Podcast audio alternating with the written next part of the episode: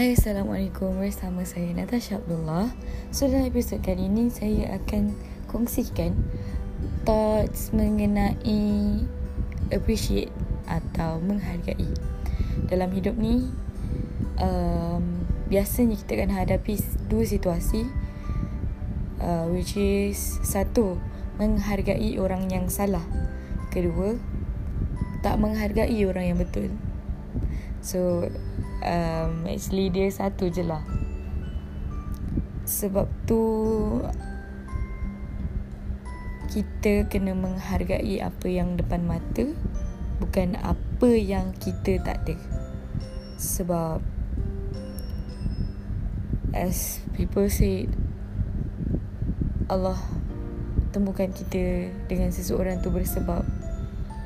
Ada yang singgah untuk mengajar, memberi kenangan.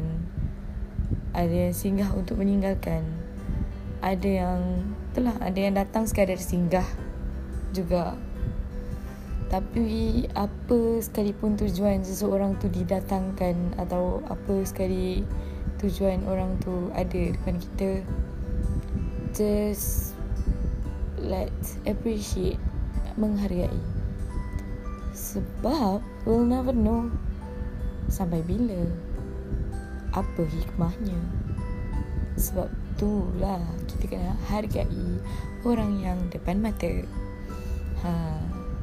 Jadi untuk menghargai orang yang kita sayang ataupun orang yang depan mata, tak susah. Ikhlaskan hati. Walaupun Walaupun kadang-kadang orang yang depan mata kita tu annoying, hmm, macam tak berbaloi pun kalau nak hargai. Tapi apa jadi sekalipun, hargailah. Hargailah. Sebab kan takkan ada yang sama macam orang yang annoying tu. Takkan ada yang sama macam orang yang buat hal tu. Takkan ada yang sama orang yang tak apa-apa. Dia satu dalam sejuta. Walau tipikal macam mana sekalipun sifat manusia tu, tetap mereka ada perangai dia sendiri. Orang kata juga rambut sama hitam tapi hati lain-lain. Tapi apa jadi sekalipun, kita tetap kena hargai. Menghargai ni tak susah pun. Especially lah bila awak ada partner, you have a boyfriend or girlfriend or T T M, teman tapi mesra. Sebenarnya bila awak mengaku, awak post, awak expose dia as a special person in your life, sebagai partner awak lagi satu tu, whether it's boy or girl, diorang akan mengharapkan satu fasa atau level yang baru. Dan biasanya dia orang akan mengharapkan mereka dihargai dengan sekecil-kecil benda selain daripada terima kasih dan maaf. Pastikan diorang rasa yang diorang tu wujud. Jangan pernah buat diorang tu macam tak wujud. Okay, sebagai contoh, ada ada boyfriend. So I need to make sure that boyfriend Alia rasa kewujudan. It's not kena ada depan mata twenty-four hours.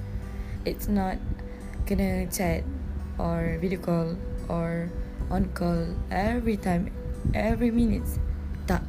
Tapi just be there when she or he need it. Just let him know, let him or her know what are you doing, where are you at.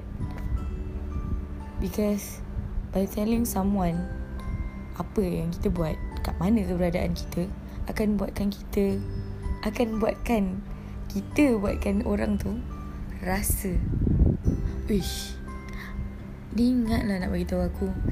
Dan ayat yang paling perempuan atau lelaki yang dah sayang biasa guna. Sesibuk-sibuk dia pun dia ingat aku lagi. Jadi kadang-kadang kan, ayat perempuan untuk bertahan atau lelaki untuk tahan. Bila dah sampai satu tahap yang dia sayang, satu ayat yang selalu keluar biasanya. Takpelah, walaupun dia macam ni, sesibuk-sibuk dia still ingat aku. Sesibuk-sibuk dia, dia still call aku. Itulah kalahnya bila dah sayang.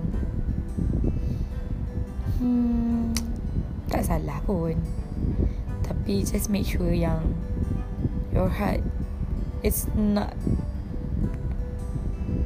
broken sampai dah tak boleh fix. Itu parah.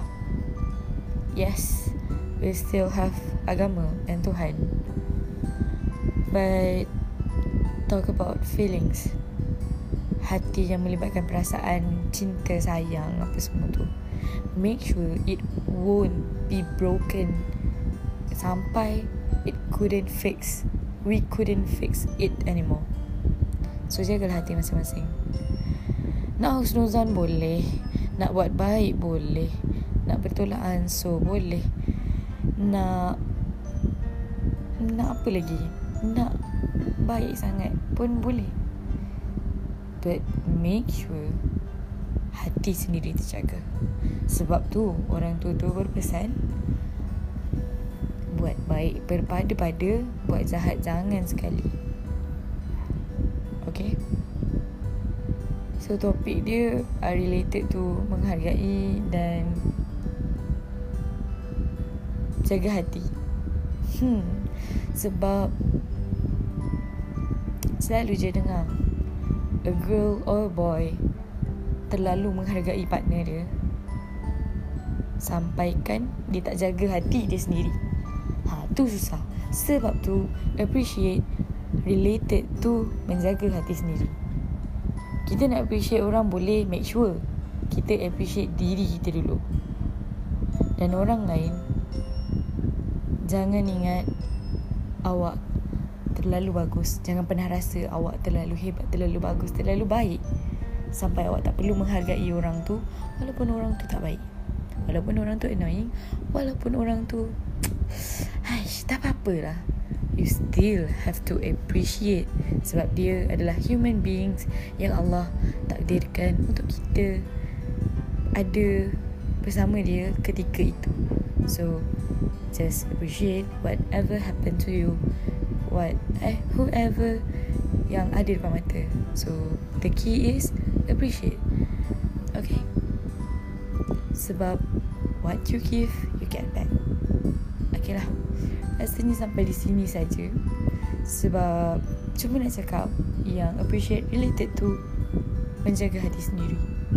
Sebab before you appreciate other people, you need to appreciate yourself. Betul ke aku pronounce appreciate ni? Appreciate. Menghargailah senang kata. Okay, bye. Assalamualaikum.